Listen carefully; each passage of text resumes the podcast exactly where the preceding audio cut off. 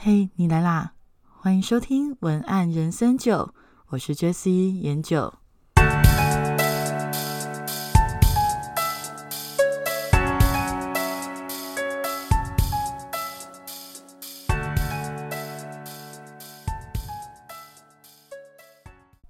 Hello，各位小酒窝们，我是 Jessie 研究。这两集 Podcast 呢会有前面跟后面的关联，所以如果可以的话，我会比较希望大家可以从就是第十三集开始听听到第十四集。那当然单独听也都没有问题。那这件事情虽然我都是围绕着关于就是从鸡排妹的性骚扰事件开始切入的观点，但是其实我在里面谈论的很多都不是跟鸡排妹有关系，而是关于我们生活日常周遭常常遇到的事情。那第十三集呢是在讨论的是我们常常意见不合的时候，为什么得不到一个道歉？那这样子人心的状态到底是什么？为什么我们到底在坚？持的是什么？那这第十四集呢？我想要来讨论的是，因为我在这个事件里面有观察到，其实大家有各自不同人马，有各自不同的说法。那当然以他们对方的角度来讲，都有他们正确的地方。但是比较值得观察的是，大家意见不同，却都完全的无法。呃，去做任何的沟通，就像平行时空一样。所以，我也想要在这一集分享，就是正确的阅读不一样观点的人的想法，到底我们可以怎么去做，我们会心里比较舒服。以及，如果我们很容易听到别人的想法跟我们不一样时，是代表着我们的内心是不是哪里太累了呢？那我们透可以透过这一集来观察一下自己，也许我们也可以透过这个过年好好的休息一下。那活我们的节目就要开始喽。前前提要一下，为什么会想要录这间 podcast？是因为之前阿中部长正在开重要的记者会的时候呢，同一时间鸡排妹跟 Only 有在记者会上发生了冲突，而没想到这个时间的记者会。的整个声量居然大于防疫记者会，那我真的觉得这是一个非常有趣的状况，所以才会开始注意这一个呃鸡排妹的性骚扰事件。那我对于鸡排妹性骚扰事件本身，我没有想要做太多评论跟研究，因为太多人在讨论关于两性平等的问题，所以我觉得这个部分应该大家如果有兴趣的话，在网络上都可以看到很多我觉得写的很棒的内容。那我今天想要录这一集，是因为我在网络上有看到一位前辈，就是针对于呃鸡排妹的这个事件写了一些他的想法。那因为这个前辈他之前也是在半个娱乐圈里面工作，所以他其实对于就是这些呃男艺人会发生这样的状况是略知一二的。那他们他的想法是觉得说，呃这些男生其实有时候啊。就是他们有时候就是觉得好玩，坏习惯，或者是就是社会的呃给他们的教育，或者是给他们的空间，让他们以为可以这样子做。但是他们他觉得那些男生其实呃也心里也没有真的那么的坏。那当然就是这件事情呢，就有被一些网友攻击。那那些网友的意思就是说。无论这个呃艺人呐，男生们呐，无论是多么的幼稚，多么的坏习惯，做了冒犯别人的事情，本来就是应该付出代价。你怎么可以为了要呃，就是哎，你可能只是不是故意的，我就原谅你，因为你不是故意的，所以我就减轻罪罪行。就算呃你因为不是故意的，但是你毕竟还是冒犯了别人，那我觉得你本来就是应该要。呃，去接受你应该接受到的惩罚。那当然就是类似相同的话，就是不断的无限争吵下去，留言就是往下刷一排这样子。可能作者跟呃粉丝就是做了一些比战，就是这边战战战这样。但是啊，我觉得我在看下来的时候，我突然间觉得这根本是两条平行线，因为这个作者跟。呃，粉丝想要表达的事情其实是不太一样的事情，应该是说两个人想要诠释的角度是不一样的。呃，你相信吗？其实一件事情它有非常多的角度的切入点，它并不是只有单一的角度的切切入点。那呃，本来一件事情就像钻石一样，有非常多的面向可以去讨论，而不是只是单一的一个价值观、一个判断。就像我上一集讲的，其实这很多事情都不是是非题，而是有不同的切入点、不同的了解，我们就会有呃更加宽广的一些想法。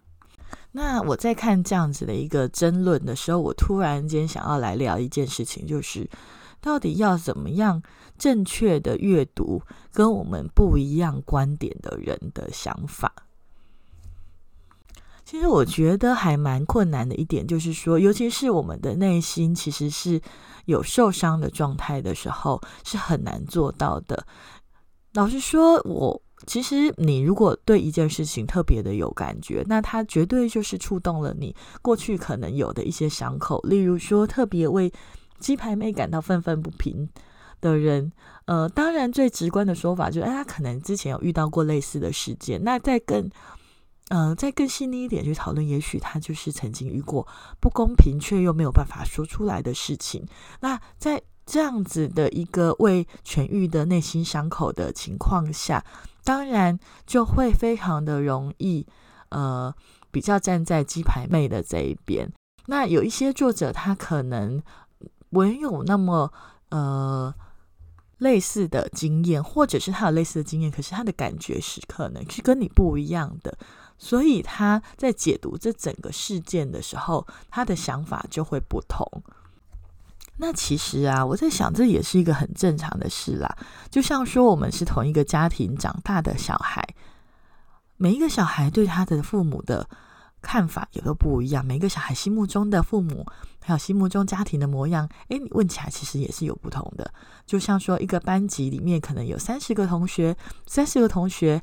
也许他们都跟一样的那几个老师上课，可是他对每一个班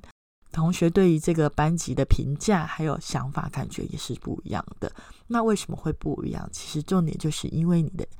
心是不一样的。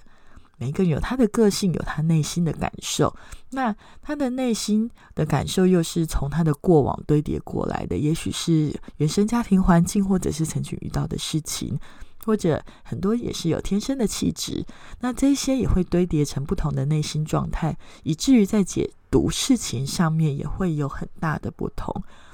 当我们看到啊，或听到。想法跟我们不一样的人，其实我们可以用另外一个角度去思考的，就是说，他也许也提供了我们对于这件事情不一样角度的想法跟看法，而他提供了不一样的角度的想法跟看法，其实是要丰富你对于这件事情的了解，而不是要改变你的决定或改变你的判断。这意思就是说啊，嗯，例如说好了，你觉得对鸡排妹的事情愤愤不平，你觉得性骚扰的人就是不对。那当你听到那一个告诉你说，呃，其实男生就是很幼稚啊，他们可能也没有呃真的想那么多，那他们就是坏习惯啊，就会去那个秀场文化，就是会让他们想要做性骚扰的动作。那你听了一定会觉得很不爽，因为你会觉得说，那呃坏习惯，然后环境造成的，那那他就没有错喽？哦，不是没有错，他还是有错，只是说他的讲法里面只是要提供了你另外一个观点，那些冒犯你的人，他还是有错，他还是应该要接受那一些所谓的制裁或者是应得的下场。但是啊，因为你。听到了不一样的内容，那些内容呢，会让你诶对于这些事情有更丰富的解读。例如说，诶，原来这些人就是这么的幼稚。那他们虽然是这么的恶劣，但是他们的恶劣里面，也许会不会你想象中的邪恶的成分有点过多了呢？也许他没有你想象中那么邪恶，而只是。比你想象中的幼稚，类似，你可以从他们的角度去，呃，让你的心里对于这件事情能够有更多不一样的可能性。那当然，我觉得也不一定要接受啦，因为每一个人本来就是不一样啊。对方的解读，也就是他的解读嘛。但是他的解读如果可以让你心里的恨稀释一点点，那是不是反而会让你感到害怕呢？为什么稀释愤怒啊、恨啊，稀释一点点，反而会让你感到害怕呢？其实有时候，在一个更内心的机制里面，你会发现啊，为什么我们倾向把事情想到最坏的原因，是因为我们非常的害怕受到伤害。因为我们常常的的状况是，当你真的放心的去相信一个人，然后结果受到了伤害，远比你呃完全不相信一个人，还是受到伤害比较起来，相信结果被结果被攻击这样的创伤啊，是痛到。痛到骨子里的，所以我们宁愿去相信邪恶的，我们宁愿相信事情是最坏的，因为其实会这么想的人，都是因为内心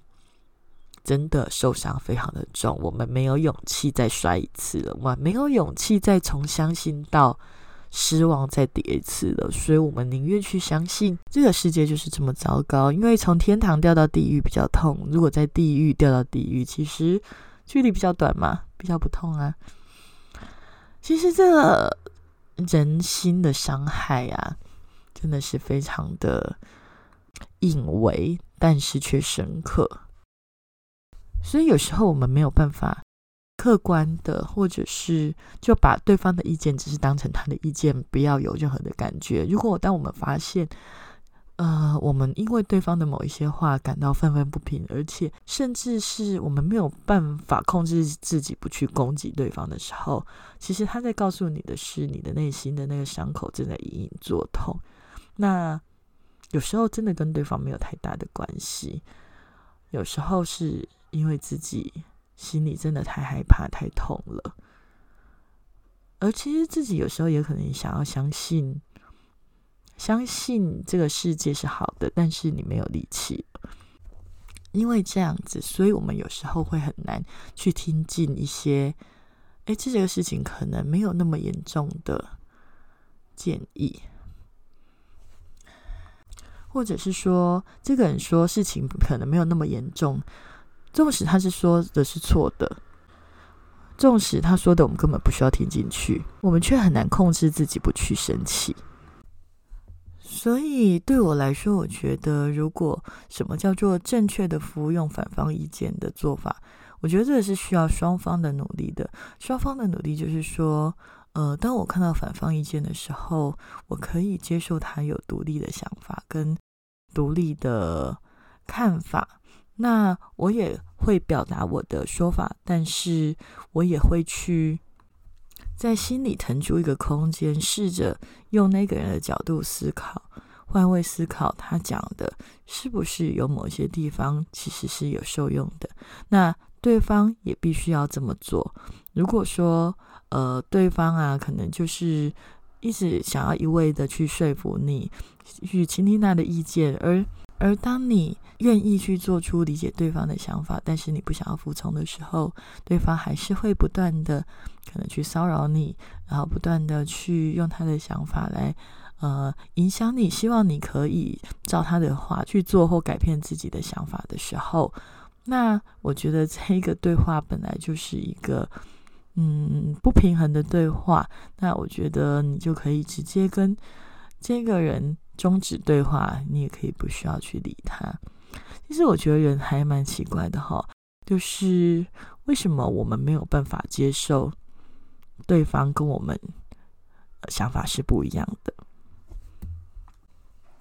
我之前是有听过一个心理医师的说法，是说，因为他觉得人呐，为什么会没有办法接受对方跟自己是想法不同的？是因为他不想要。为自己的想法负责任，所以只要大家的想法都跟自己是一样的，那大家就会完成他想要完成的世界，那他自己就不用付出太多的努力。所以其实这个是一个非常狡猾的想法。但是要说狡猾也没那么严重，是因为我们很多时候在小时候总是会以为别人的想法是跟我们的一样一样的，因为我们还没有接触过太多的人。但是当我们开始知道了对方跟的想法跟我们不一样的时候，我们愿不愿意接受？那这个真的就是在看我们愿不愿意为自己的想法负责任。如果我们愿意为自己的想法负责任的话，我们就可以接受对方的想法是跟我们不一样的，因为那有他的因果、他的决定、他的结局，而我有我的想法、我的因果、我的结局。所以今天这一集其实要讲的是比较倾向，如果对方只是无心的讲出跟你想法不一样的时候，但是你为什么会心里觉得意外的疙瘩，甚至想要跟对方比战呢？那也许我们就可以想想自己的心里是不是受了伤，是不是有什么地方还没有痊愈，而不要只是单纯的一味的一直觉得自己对方对方很糟糕，因为这样子想，你的伤不会好。你也没有办法客观的看到这个世界的各种面相。当然，我后面有提到，如果你遇到的是拼命的想说服你跟他一样，那也许那一个人就有一点点狡猾，他不想要为自己的想法负责任，他想要大家都跟他一样一起分担那个责任的重量。那这个时候，也许他就不是适合你对话的对象。其实我们在网络上书写呃文字的时候。其实有很多的时候，很多的机会都有可能会写到关于自己的想法，也是呃，尤其是如果你是想要做笔根，就是呃，可能想要慢慢的在网络上累积作品，尤其是文字作品的人，难免写到自己的想法，一定会遇到你想法跟别人不一样的时候。那这个时候呢，如果遇到了就是。想法太过分歧，也许就是你的想法跟主流的派别的想法完全不同的时候，但是你又想要写，那也许你可以在文章里面先提提，当你了解的主流想法是什么，再来聊聊你为什么不这么想，而不是一味着一直讲自己的想法。因为当你在乎了别人在乎的事情，别人才会在乎你的头脑里在想什么。其实文章跟现实的互动是一样的，都是互相的嘛。所以要你去关心别人，别人才会关心你。所以无论我们在现实世界，或者是在网络的虚拟世界，当我们在表达想法的时候，记得我们还是要想想跟我们立场不同的人会怎么想，保持客观，保持宁静。如果对方其实并没有怎么样，但是你心里却有莫名的愤怒。也许我们可以回归自己的内心，思考看看，是不是心里曾经发生过什么事情，什么的样的伤口还没有愈合。这个是一个好的时间，让伤口愈合的一个好的机会。嗯，在节目的最后啊，我在想，其实。在这个世界上，要遇到想法跟自己不同的人的机会实在是太多太多了。那到底要怎么去面对跟自己想法不同的人，会让我们觉得比较舒坦呢？那这个真的就是一门很深很深的修行了。其实我自己也还很努力的在这方面做自我的探索以及呃自我的练习。那所以也欢迎。朋友们，如果你们有各自的心得，可以跟我分享，或者是对今天的节目有感，也可以跟我，呃，做很多的分享跟讨论。那节目的尾声，我也想要跟大家再宣传一次以身传爱的活动。如果你有对于今自己今年有一些期许，或者是对于你的朋友重要的人有祝福，都可以。参考我们的呃这个 podcast 的页面，我们都会给链接，以身传爱，让你的祝福由我朗诵出来，然后传递给你重要的朋友，会是一个很有意义的活动。如果你对于这个节目有任何的想法，欢迎你 FB 搜寻文像文像文案像你粉丝专业，那可以私信给我，我也会回复你。那如果你呃，愿意的话，也欢迎你把这个节目分享给你觉得需要的朋友，也欢迎你帮我在 Apple Podcast 上面留下五颗星的评价及留言。那我们就祝大家新年快乐，万事如意。我们下次见，拜拜。